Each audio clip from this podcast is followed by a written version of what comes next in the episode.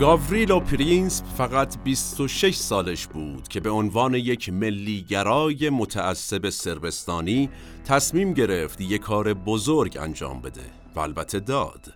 احتمالا حرکت انگشت اون روی ماشه تفنگ مهمترین حرکت دست یک انسان در تاریخ بود.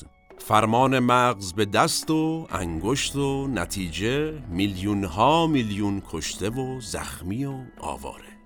پرینسپ یکی از اعضای گروه شش نفره ای بود متشکل از پنج سرب و یک بوسنیایی. که در سال 1914 دور هم جمع شدن و تصمیم گرفتن یک کار بزرگ بکنن چیکار کردن؟ اسلحه تهیه کردن و نیت کردند که انتقام تاریخی اقوامشون رو از آلمانی زبانهایی که بهشون حکومت می‌کردن بگیرن ترور پیچیده و سرنوشت سازی که توسط انجمن سری دست سیاه که جمعی از ملیگراهای افراطی سرب بودن و توسط مقامات سربستان هدایت می شدن خیلی مسحک و یه جورایی با حماقت بسیار پیش رفت. درست مثل خود جنگ جهانی اول که جالب نتیجه این ترور بود. جنگی از سر حماقت. حالا چی شد؟ صبح یک شنبه روزی که تعطیلی اروپایی هاست مثل جمعه ما 28 جوان 1914 میلادی آرشیدوک فرانس فردیناند ولیعهد اتریش مجارستان و همسر چکتبارش سوفی خوتک با قطار وارد سارایوو مرکز منطقه بوسنی و هرزگوین شدند و مورد استقبال فرماندار قرار گرفتند. بعد سوار ماشین شدن رفتن از یک کمپ نظامی دیدن کنن بعدشم راه افتادن برن سمت تالار شهر کجا؟ جایی که مردم برای استقبال از اونا جمع شده بودند. اولش قرار بود که سرتاسر سر مسیر حرکت توسط نیروهای پلیس محافظت بشه ولی فرماندار با این ایده مخالفت کرده بود و گفته بود این توهینی به مردم وفادار سارایوو. برای همین اون روز فقط 60 نفر از کل مسیر عبور و مرور خودروی سلطنتی محافظت می‌کردن و نقطه عطف تاریخ. ساعت حدود ده صبح درست بعد از اینکه ماشین ولیعهد از یه ایستگاه پلیس رد شد یک تروریست به نام ندلیکو کابرینوویچ یه نارنجک دستی پرت کرد به سمت ماشین ولیعهد. نارنجک میفته رو سقف و پرت میشه پشت ماشین ولیعهد. ماشین پشتی که چهار تا از همراه های ولیعهد توش بودن از روی نارنجک رد میشن و بوم. نارنجک ترکید و اون چهار نفر با یه سری از شهروندایی که داشتن از تماشای کاروان سلطنتی ذوق کردن زخمی شدن. آقای کابرینوویچ تروریست که دید ای بابا این چه وضع نشونه گیری بود و خرابکاری کردم یه نگاه به نتیجه تلاشش می‌کنه و قبل از رسیدن انگشت مأمورا بهش چیکار می‌کنه؟ سیانور. سریع قرص سیانورش رو میندازه بالا و خودش رو از روی پل میندازه تو رود مایلاسکا. ولی از شانس این بند خدا سیانور ایشون فاسد بود. از اون ورم رودخونه تو فصل تابستون کلا 13 سانتی متر عمق داشت. نتیجه مشخصه.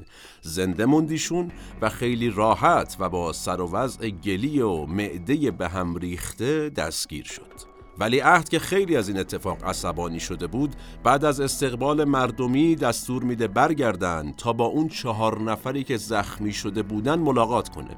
الباقی همراهاش بهش میگن آقا جان خطرناکه. الان ما نمی‌دونیم دقیقا از کجا آب می‌خوره این جریان یا اصلا هنوز دنبال سوء هستن یا نه. ولی عهد ولی فرمود که آیا شما میپندارید که سارایوو مملو از تروریست است؟ خود مسئولیت آن را بر عهده می‌گیرم. بعدم به راننده میگه از مسیر فرعی برو که خطری تهدیدمون نکنه. آقای راننده گویا واقعا در همین حد مزهک به خاطر سر و صدای موتور ماشین کلا والا مقام و نشنید. نتیجه چی شد؟ یادش میره از فرعی بره و داشته مستقیم می‌رفته که ولیعهد بهش تشر می‌زنه که کجا میری؟ بپیش تو فرعی. راننده هم سریع اطاعت امر می‌کنه ترمز می‌کنه که بره تو فرعی. از قضا اون آقایی که ابتدا گفتم. گاوریلو پرینسیپ سر همون دوراهی و دم یه ساندویچی وایستاده بوده و یهو می‌بینه که ماشین ولیعهد جلو پاش ترمز کرد. پس میپره جلو هفتیر بلژیکیشو می‌کشه و دو تا گلوله شلیک می‌کنه. یکی به قلب ولیعهد و اون یکی به شکم همسرش. پرینسیپ بعدا تو بازجویی ها اعتراف می‌کنه که گلوله دوم رو به قصد کشتن فرماندار شلیک کرده بوده. منتها اشتباهی زده به زن ولیعهد البته داستان کامل و با جزئیات عجیب غریب ترور آرشیدوک فرانس فردیناند و کسایی که سود می بردن ازش خودش موضوع یه پادکست دیگه است که به زودی تو پرونده دوم پادکست مورخ کامل دربارهش صحبت می کنیم. اما اینجا می‌خوایم بریم سراغ نتیجه مهیب این ترور تروری که نقطه عطفی شد در زندگی انسان امروزی البته با نگاهی متفاوت بهش خواهیم پرداخت. انسان همین الان و هنوز هم تحت تأثیر خونهایی است که روی صفحات تاریخ خشک شده از جنگ اول جهانی.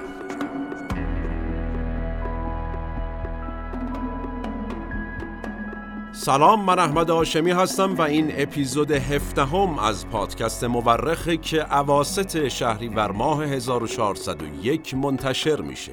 به اعتقاد اغلب مورخین تاریخ بیش از آن که علم باشه یک هنره هنر کنار هم گذاشتن شواهد. ما در پادکست مورخ هر بار یکی از پازل های تاریخ جهان رو کنار هم می‌ذاریم. منابع پادکست مورخ نوشته های آقای فیلیپ فرناندس آقای فورتادو و سایت های مرجع تاریخ جهانه و البته ما در این قسمت به شکل ویژه علاوه بر منابع همیشگی رفتیم سراغ کتاب توپ های ماه اوت نوشته خانم باربارا تاکمن کتابی که از اروپای در آستانه جنگ جهانی اول میگه. کتابی بسیار جذاب و البته از منابع قابل استناد در تاریخ جنگ های جهانی. در نهایت و مثل همیشه تیم تحقیق و پژوهش مورخ منابعی که عرض کردم رو بررسی کرد و خلاصه مطالبش رو تقدیم شما می‌کنه. نوش گوشهاتون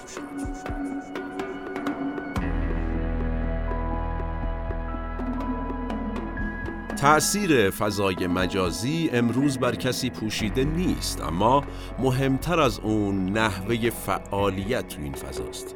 درسته میشه از طریق فضای مجازی درآمد داشت معروف شد یا خیلی از اهداف رو تیک زد اما همونقدر که این فضا می‌تونه ما رو بالا ببره عملکرد اشتباهش هم می‌تونه نتیجهش ضررهای هنگفت باشه. ضررهای مالی، زمانی و یه جورایی روحی روانی. پس آموزش تولید محتوا، مدیریت شبکه های اجتماعی، آموزش دیجیتال مارکتینگ یا مشاوره استراتژی تو این فضا یکی از مهمترین عواملیه که هر شخص یا مجموعه‌ای که تو فضای مجازی فعاله باید بهش اهمیت بده. خانه خلاقیت آکولاد همه این خدمات رو در محل شما یا محل خودشون یا در فضای مجازی با شرایط خوبی به شما ارائه می‌کنه. به نظر من نحوه انتشار و عملکرد تو فضای مجازی خیلی مهمتر از صرفا حضور و رویا پردازی برای موفقیت و دیده شدنه. از هر جا که ما رو گوش می‌کنید می‌تونید راه های ارتباطیشون رو ببینید. اسپانسر این اپیزود از پادکست مورخ خانه خلاقیت آکولات.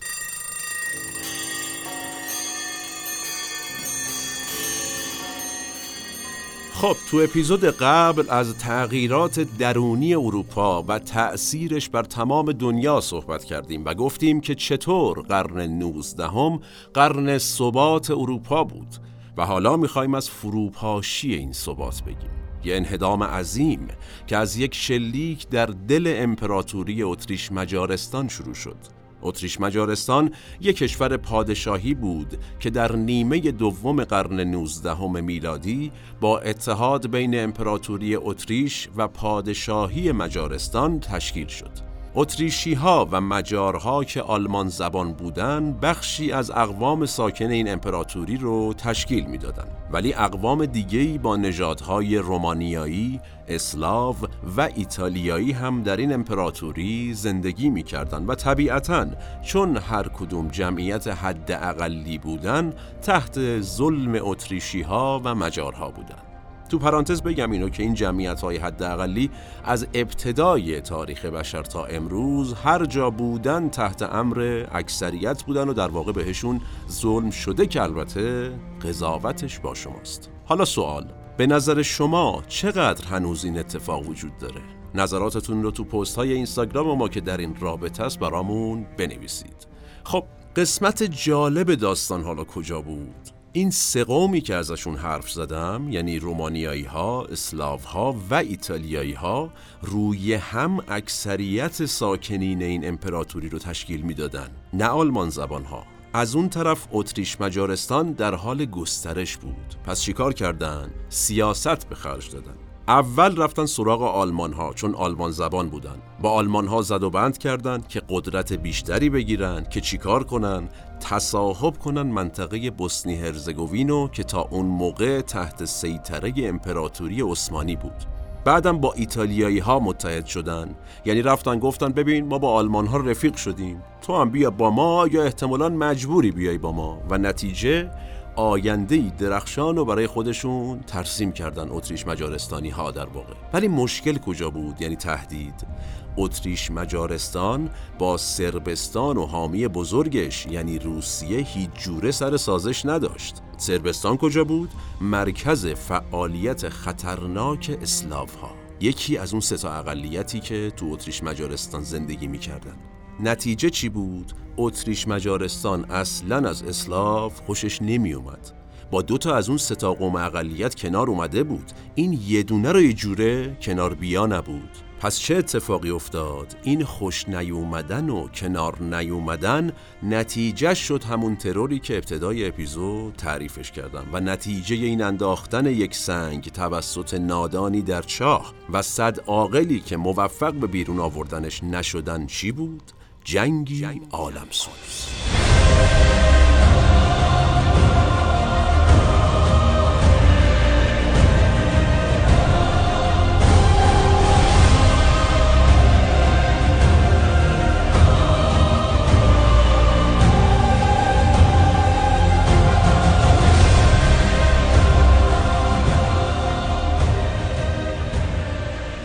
این تروری که دربارش صحبت کردیم در شرایطی جنگ به پا کرد که بسیاری از مردم دنیا فکر می‌کردن اصر جنگ ها تموم شده. سال 1909 یک کتابی به اسم توهم بزرگ نوشته شد. نویسندش کی بود؟ سر رالف نورمن انجل. حسابی هم طرفدار پیدا کرده بود. این نویسنده انگلیسی تو کتابش توضیح داده بود که چطور اقتصاد و مردم کشورهای اروپایی در هم تنیده شده. سادش کنیم میشه چی؟ می‌گفت اروپایی ها کلی با هم رفیق شدن و یه چرخه بزرگ اقتصادی رو در سطح دنیا تشکیل دادن و همین باعث میشه که دیگه ما تو اروپا و یه جورایی تو جهان شاهد جنگ نباشیم و در واقع جنگ منسوخ شده رفته پی کارش آقای آنجل می‌گفت هیچ کس انقدر احمق نیست که شلیک اول رو بکنه و جنگی رو شروع کنه که این اقتصاد درخشان رو به هم بزنه ظرف دو سال کتاب توهم بزرگ یعنی نوشته ایشون به یازده زبان ترجمه شد و خیلی ها اونو خوندن و پیشبینیاشو تایید کردن. البته ادعای ایشون درست به نظر می رسید چرا؟ از زمان ناپل اون به این سمت دیگه جنگ بزرگی تو جهان به وجود نیومده بود. جنگ های کوچیک مثل همیشه بود ولی هیچ کدوم نمی‌تونست صلح جهانی رو تهدید کنه. تو اپیزود قبلی مفصل دربارهش صحبت کردیم. این وسط ما دو نفر. دو نفر پیشبینی دیگه ای کرده بودن. اولی کی بود؟ صدر اعظم مشهور آلمان یعنی اوتوفون بیسمارک. کسی که در قرن 19 هم تونسته بود پادشاهی پروس رو به امپراتوری آلمان تبدیل کنه. بیسمارک پیشبینی کرده بود که اگر چیزی بتونه نظم و صلح اروپا رو به هم بزنه و یه جنگ جدید رو شروع کنه یه کار احمقانه در منطقه بالکانه منطقه بالکان کجا بود؟ یه شبه جزیره در جنوب شرقی اروپا شامل چند تا کشور از جمله سربستان و بوسنی هرزگوین جالبه چه پیشبینی دقیقی کرده بود حالا دومین نفری که جنگ و پیشبینی کرده بود کیه؟ تئودور روزولت رئیس جمهور سابق آمریکا. یه روزی در سال 1910 بعد از سفرش به اروپا نوشت که صلح اروپا به زودی از هم می پاشد روزولت برای مراسم خاکسپاری شاه ادوارد پادشاه انگلستان که به عموی اروپا معروف بود به لندن سفر کرده بود. مثل همین روزا که ملکه انگلستان از دنیا رفته و شاه جدید معرفی شده رفته بود برای خاکسپاری شاه. خیلی از پادشاه های کشورهای اروپایی با ادوارد فامیل بودند و پسر عموی هم بودند. با این حال رفتار یکی از پادشاه ها در مراسم خاکسپاری سلطنتی باعث شده بود روزولت حدس بزنه که جنگ نزدیک آقا جون. اون پادشاه هم کسی نبود جز ویلهم دوم پادشاه آلمان که یه سیبیل از بناگوش در رفته داشت و معروف بود به قیصر آلمان.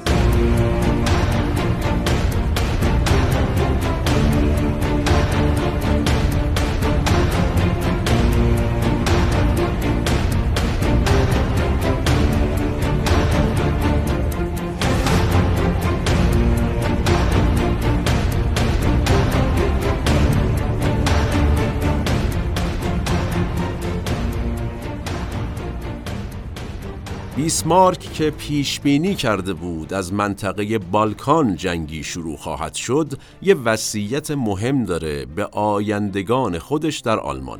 میگه که آقا جان اگر در دنیا پنج تا ابرقدرت باشه بعد سه تا از این قدرت ها با هم ببندن و دو تا دیگهشون با هم آلمان همیشه باید جزو اون سه تا باشه.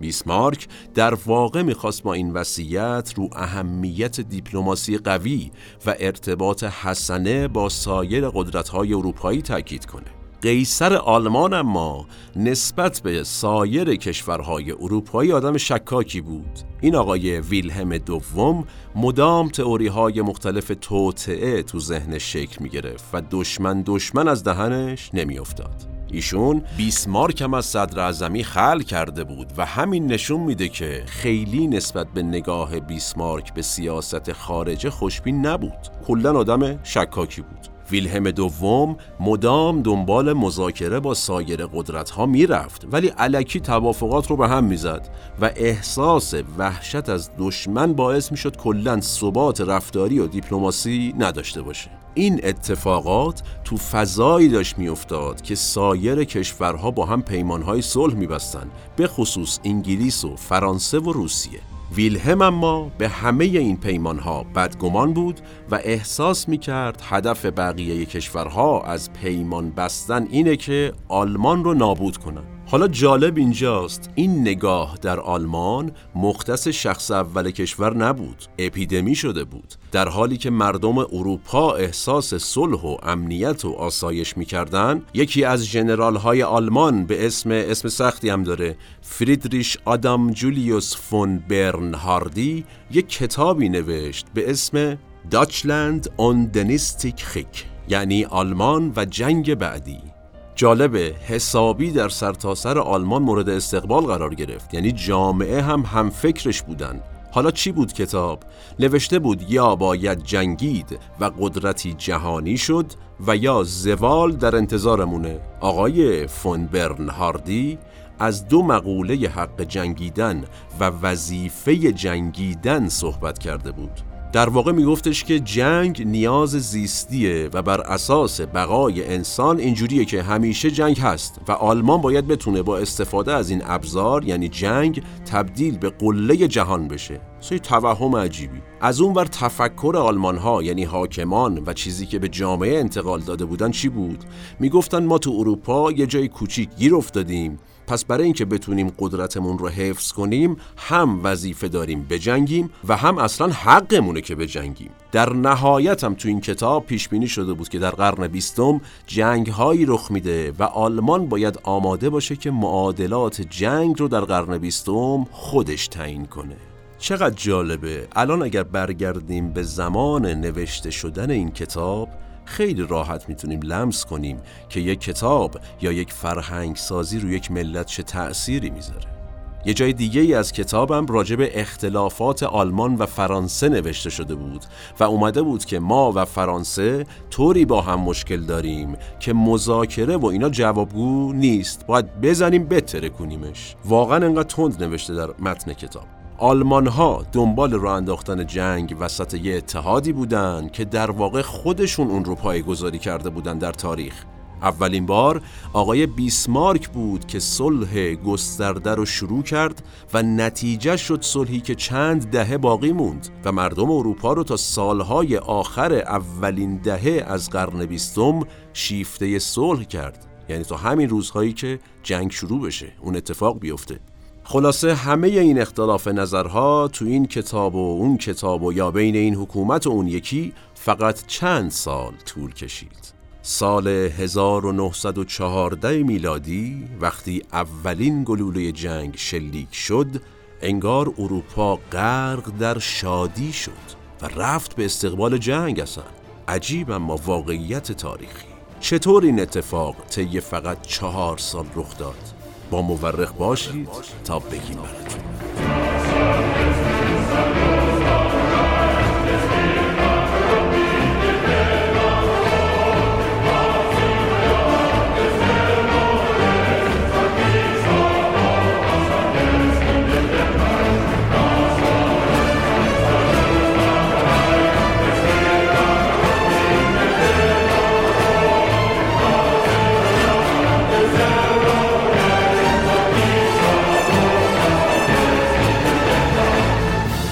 جمعیت ارتش آلمان یک و نیم میلیون نفر بود. اگرچه نسبت به ارتش روسیه که اون زمان 6 و نیم میلیون جمعیت داشت کوچیکتر بود ولی بازم عدد قابل توجهی بود. این جمعیت نیاز به فضا و جا داشت. پس آلمان بلژیک رو نشونه کرد تا فضایی باشه برای استقرار ارتشش. آلمان از طریق بلژیک می‌تونست به فرانسه هم دسترسی داشته باشه. پس هدف بعدی فرانسه بود.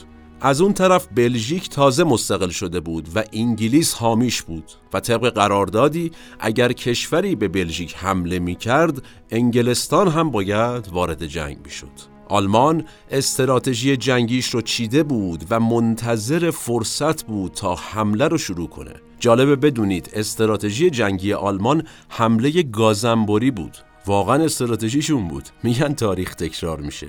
این حمله گازنبوری 1914 میلادی توسط آلمان مطرح شده بود. یعنی چی؟ آلمان ها می‌خواستن کشورهای دیگر رو قافلگیر کنن. ولی این وسط یه نفر تو انگلیس تونسته بود تحرکات و استراتژی آلمان رو پیش بینی کنه. کسی که به سرعت به یکی از تأثیرگذارترین چهره های قرن بیستم تبدیل شد کی؟ وینستون چرچیل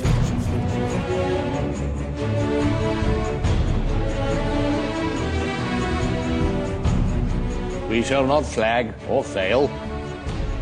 We shall go on to the end. We shall fight in France. We shall fight on the seas and oceans. We shall fight with growing confidence and growing strength in the air. We shall defend our island, whatever the cost may be. We shall fight on the beaches. We shall fight on the landing grounds. We shall fight in the fields and in the streets. We shall fight in the hills. We shall never surrender. چرچیل اون زمان وزیر داخله انگلیس بود. یه بار تو یکی از جلسات هیئت دولت انگلستان چرچیل بلند شد و نقشه بلژیک رو بزرگ زد به دیوار. گفتش که آلمان به زودی میاد سر وقت این کشور مفلوک و بنا داره از همین مسیر به کل دنیا مسلط بشه. صحبتهای چرچیل چنان قانع کننده بود که از این لحظه کم کم فضای دولت انگلیس جنگی شد. تو اون جلسه چرچیل به دولت مردای انگلیس وعده داد که ما پیروز جنگیم. خیلی تند و سریع هم نسخه آلمان رو میپیچیم به شرطی که بتونیم فرانسه رو کنترل کنیم که اگر تحرکات آلمان شروع شد فرانسه تندی نپره حمله کنه به بلژیک و بیطرفیش رو نقص کنه ما مجبور شیم حمله کنیم به فرانسه. کشوری که این کارو می‌کنه باید آلمان باشه که یه آتو بده دست ما ما هم بتونیم برقاسا نسخه بپیچیم.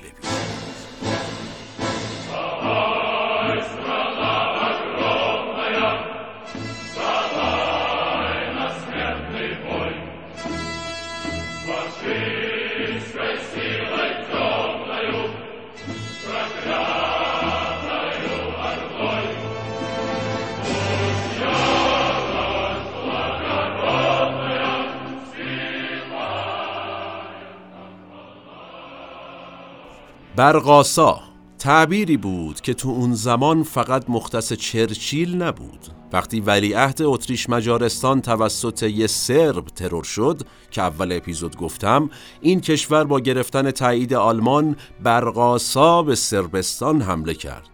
از اون طرف روسیه در دفاع از همپیمانش یعنی سربستان به اتریش مجارستان حمله کرد برقاسا. و آلمان هم که بهترین موقعیت رو پیدا کرده بود یه طرحی به نام اشلیفن رو اجرا کرد. این اشلیفن از یک مارشال نظامی آلمانی میاد به نام فون اشلیفن. طرحی بود که آلمان باهاش برقاسا بلژیک رو اشغال کرد تا از این طریق به متحد بزرگ روسیه یعنی فرانسه حمله کنه. بریتانیا هم از اونور برقاسا در دفاع از بلژیک وارد نبرد شد. این شد جنگ جهانی اول. وقتی قیصر آلمان در ماه اوت 1914 می‌خواست جنگ و شروع کنه برای سربازای سخنرانی کرد و گفت پیروزی ما برقاسا خواهد بود و شما سربازان آلمان قبل از اینکه برگی از درختها بر زمین بریزد به خانه برگشته اید برگ ها اما چهار بار از درختها ریختن تا اینکه جنگ جهانی اول به پایان برسه. و اکثر سربازهای نه فقط آلمان که تمام کشورهای حاضر در جنگ هیچ وقت به خونه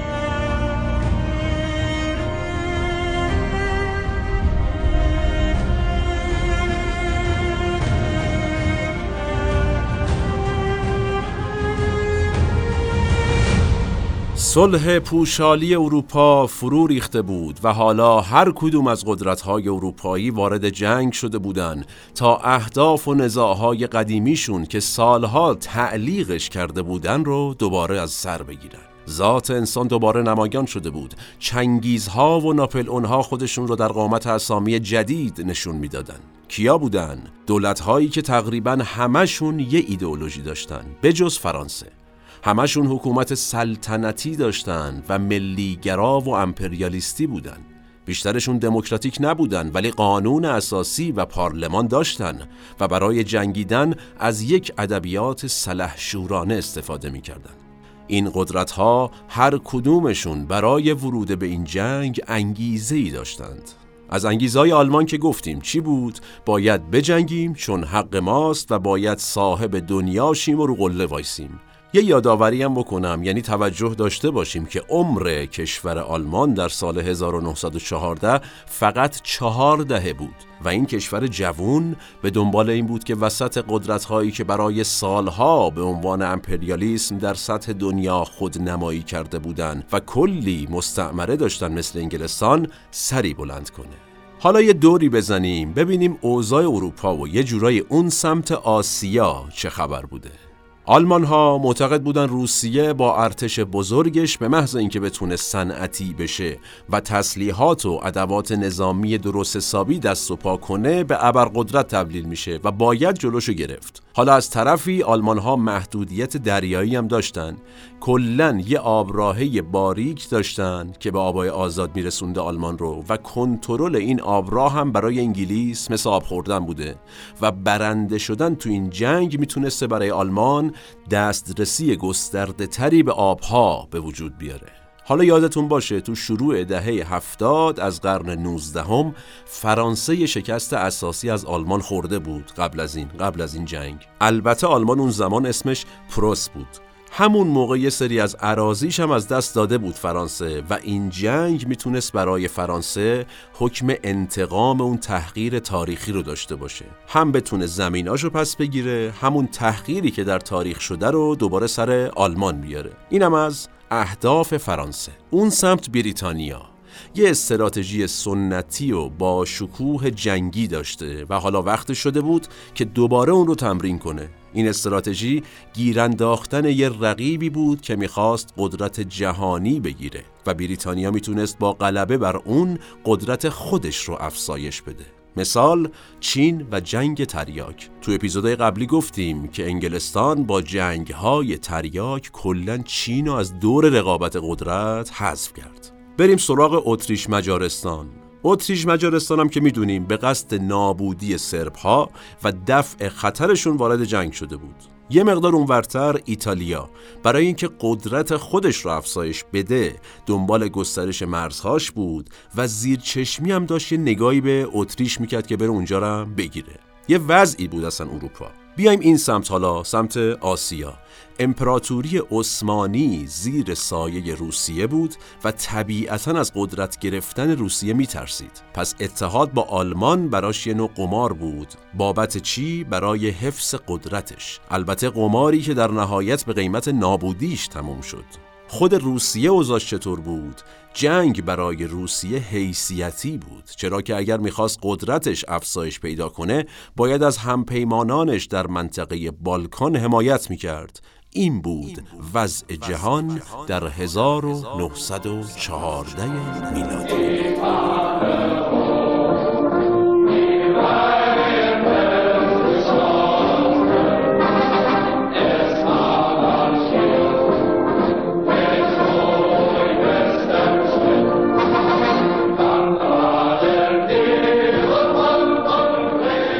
شاید مردمان خوشحال از صلح اروپا در 1910 هیچ وقت فکر نمی کردن که فقط چهار سال بعد وقتی خبر شروع جنگ اعلام بشه بریزن تو خیابون و شادی کنن و اسم جنگی که شروع شده رو هم بذارن جنگی برای پایان همه جنگ ها فقط چهار سال لازم بود که دولت ها بتونن اهدافشون از جنگ رو در ذهن مردمانشون جا بندازن فرهنگ سازی کنن و بهشون القا کنن که قرار کشورشون وارد جنگ بشه. وارد جنگی بشه که خیلی سریع و کم تلفات به پایان می‌رسه و توش هم خیر عمومی وجود داره. جالبه همه کشورها همینو می‌گفتن به مردمان بدبختشون در اروپا. اما جنگ جهانی اول در تاریخ امروز طولانی و سراسر شر بود و فقط ویرانی به بار آورد. چه ویرانی؟ عرض می‌کنم. در مرز غربی اروپا ارتش کشورهای درگیر در خندقهای بزرگ و پر از گلولایی که از کانال انگلستان تا کوههای آلپ کشیده شده بود گیر افتادند. در شرق آلمانی ها و اتریشی ها و ترک ها با روس ها در زمین های باز و پهناور درگیری طولانی داشتند. ایتالیایی ها از کوههای آلپ رد شدند و خودشون رو رو سر اتریشی هایی انداختن که اتفاقا منتظرشون بودند. هیچ کدوم از پیش هایی که سیاست مدارانی که جنگ رو شروع کرده بودند درست از آب در نیومد و اونا نتونستن جنگ رو کنترل کنن و به قول خودشون اولین برگ از درختان نیفتاده برگردن خونه هاشون جنگ جهانی اول تبدیل شد به پرتلفات ترین جنگی که تا اون روز بشر به خودش دیده بود. غیر نظامی ها به شکل گسترده توسط هواپیماها بمبارون شدند و برای اولین بار در تاریخ بشر از سلاحهای شیمیایی هم در یک جنگ استفاده شد.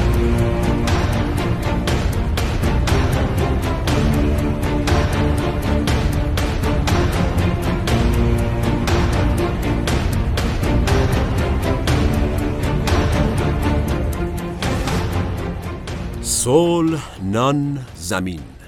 این شعاری بود که معادلات جنگ جهانی اول رو تغییر داد. کشور پادشاهی روسیه از سال 1905 درگیر مشکلات اقتصادی بود و حزب سوسیال دموکرات کارگری روسیه که مرام کمونیستی داشت مخالف سیاست های سرمایه دارانه نیکولای دوم آخرین تزار روسیه بود. اونا فضای جنگ جهانی رو برای به دست گرفتن قدرت مناسب دیدن و در نتیجه در اواخر سال 1917 تونستن با شعار صلح نان زمین یه انقلاب بزرگ رو در روسیه تزاری به پیروزی برسونن و اتحاد جماهیر شوروی رو به رهبری ولادیمیر لنین پایگذاری کنن.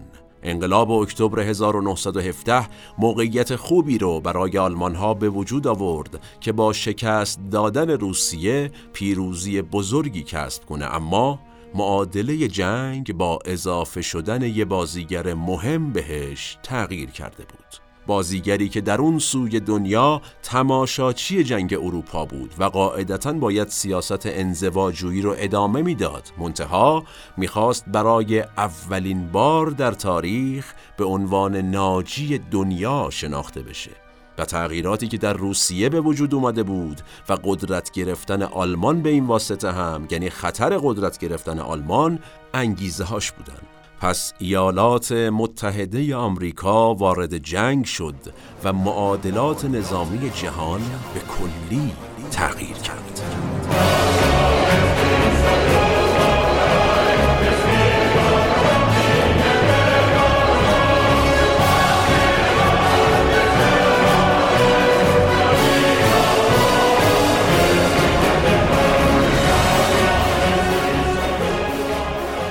بازده صنعت آمریکا در سال 1917 برابر با بازده تمام اروپا بود.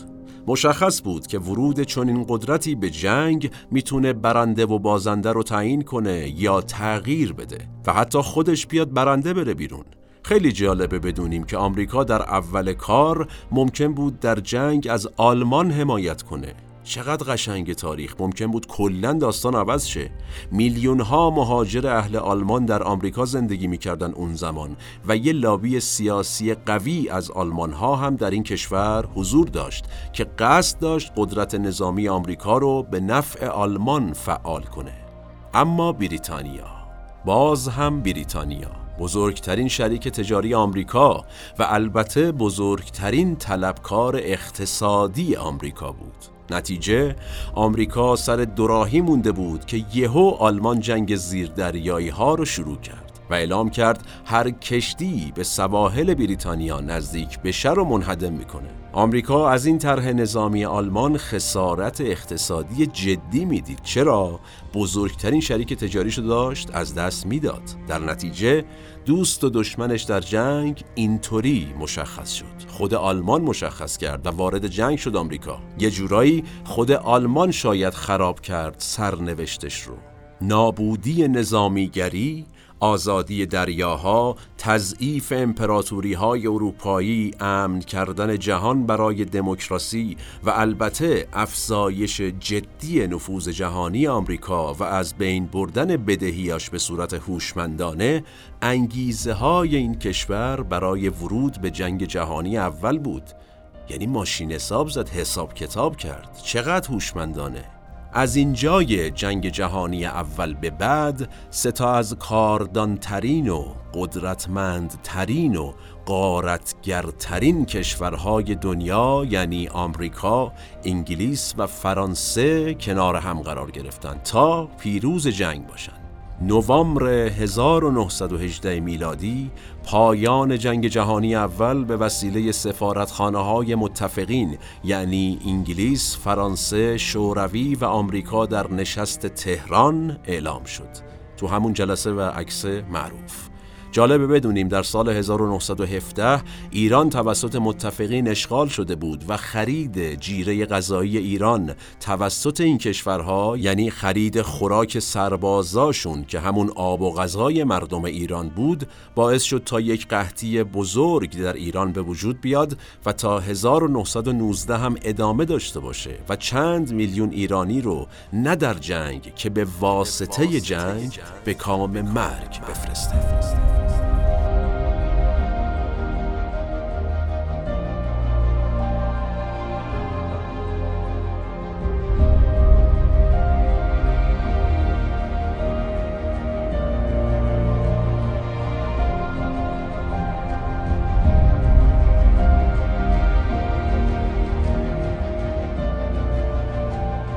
طی جنگ جهانی اول امپراتوری های آلمان، روسیه، اتریش مجارستان و عثمانی از پا در اومدن و دوازده کشور جدید پادشاهی در اروپا ظهور کرد. ده میلیون نفر کشته شدن و 25 میلیون نفر آسیب دیدن و بسیاری از جمله بیش از یک میلیون ترک و یونانی از کشورشون مهاجرت کردند. مهاجرت اجباری. حتی ایرلند اون وسط تونست با یه جنگ داخلی بیشتر خاک خودش از انگلستان مستقل کنه. مطالبات ملی خیلی از نژادها و اقوام توسط آمریکا و تیم پیروز جنگ تحقق پیدا کرد. چقدر جالب تاریخ.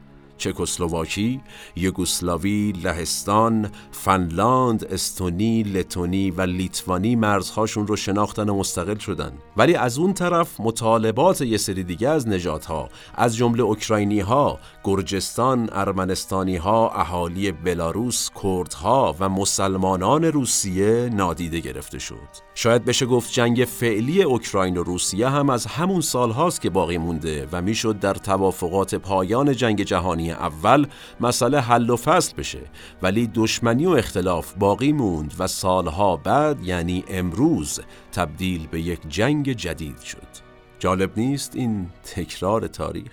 و اینکه هر اتفاقی اطرافمون میفته مخصوصا استقلال کشورها ریشش برمیگرده به سالها و حتی قرنها قبل قضاوتش با شماست. برگردیم به پایان جنگ جهانی اول. توافقات استقلال ها و البته تصاحبات تموم نشده بود. تو همین اسنا بود که اعراب ضد عثمانی قدرت رو در شبه جزیره عربستان به دست گرفتن ولی بریتانیا و فرانسه سریع موفق شدن عربستان امروزی رو تجزیه کنن و اردن عراق فعلی رو ازش جدا کنن و خود عربستان رو بدن دست ابن سعود تا عربستان به شکلی که امروز می‌بینیم رو پایگذاری کنن. در ترکیه مصطفی کمال پاشا مشهور به آتاتورک یعنی پدر ترک ها قدرت رو به دست گرفت و ترکیه فعلی رو پایگذاری کرد و اول به مردان و بعد در سال 1934 به زنان حق رأی داد و کشور رو توسعه داد و سکولاریسم رو به عنوان ارزش جا انداخت. به طبع تحولات ترکیه در ایران رضاخان میرپنج روی کار اومد و در 1925 میلادی خودش رو شاه نامید و از سیاست های سکولار حمایت کرد. در نهایت هم ویلسون رئیس جمهور آمریکا جامعه ملل رو تأسیس کرد تا از این به بعد اختلافات جهانی تو این نهاد بین المللی حل و فصل بشه. جالب اینجاست که مجلس سنای آمریکا حاضر نشد این کشور به جامعه ملل که خودش پای گذاری کرده بود به پیونده. در واقع آمریکا به عنوان پیروز قطعی جنگ از نتایج این پیروزی راضی نبود. حس کرد کمه کلاه سرش رفته. این وضعیت یعنی این حس نارضایتی برای بقیه کشورهای اروپایی هم تا حدودی وجود داشت حتی ژاپن که 1914 به متفقین اضافه شده بود و علیه متحدین یعنی آلمان و همپیماناش جنگیده بود از نتیجه جنگ خوشحال نبود یعنی چی؟ یعنی قرن بیستم باز هم تشنه خون بود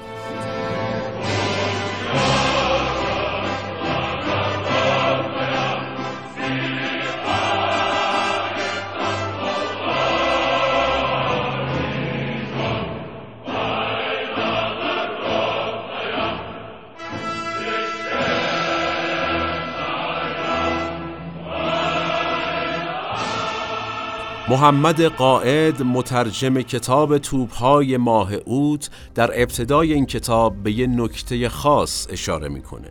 میگه دقت کردید که کمتر از جنگ جهانی اول فیلم ساخته میشه یا شده و بیشتر فیلم های جنگی راجب سایر جنگ های قرن بیستمه.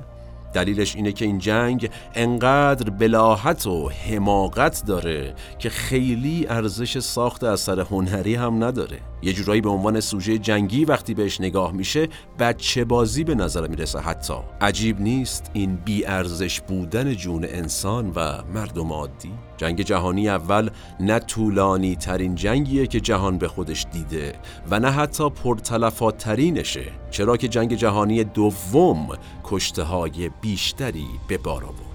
اما جنگ جهانی اول یه سری تأثیر جدی داشت. یعنی چی؟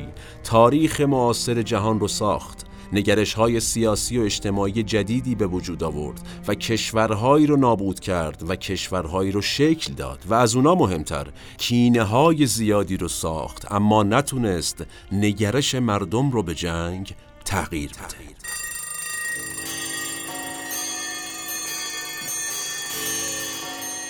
ما در این اپیزود از دلایل، شروع، اتفاقات و نتایج پایان اولین جنگ جهانی حرف زدیم. با همه تلفات جنگ جهان آدمهاش انگار از جنگیدن سیر نشدن. حتی خیلی از آدمها از شلیکی که باعث وقوع جنگ شد ناراضی نیستند. هنوز هم برخی از ملیگراهای افراطی سرب شلیک گاوریلو پرینسیپ به قلب ولیعهد اتریش مجارستان رو تحسین می‌کنن و استقلال امروزشون رو نتیجه رشادت اون جوون اسلاو می‌دونن. احتمالا همین نگاه مثبت به خشونت و خونریزی بود که جنگ دوم جهانی رو از پس جنگ اول رقم زد. جنگی که موضوع صحبت ماست در اپیزود بعدی. اما هیچ کس نمی‌دونه این روحیه یعنی روحیه جنگ دوستی آیا هنوز هم از پس نقابهای انسان امروزی زنده است یا نه. کسی نمی‌تونه حدس بزنه آیا شلیک سومی وجود خواهد داشت؟ به سنت همیشگی پادکست مورخ قضاوتش با شماست. من احمد آشمی هستم و تنها نیستم. این اپیزود هم به همت تیم پادکست مورخ در استودیو پیکان تهیه و تولید شد. سالم باشید و در صلح شما رو به تاریخ میسپارم و می‌بینم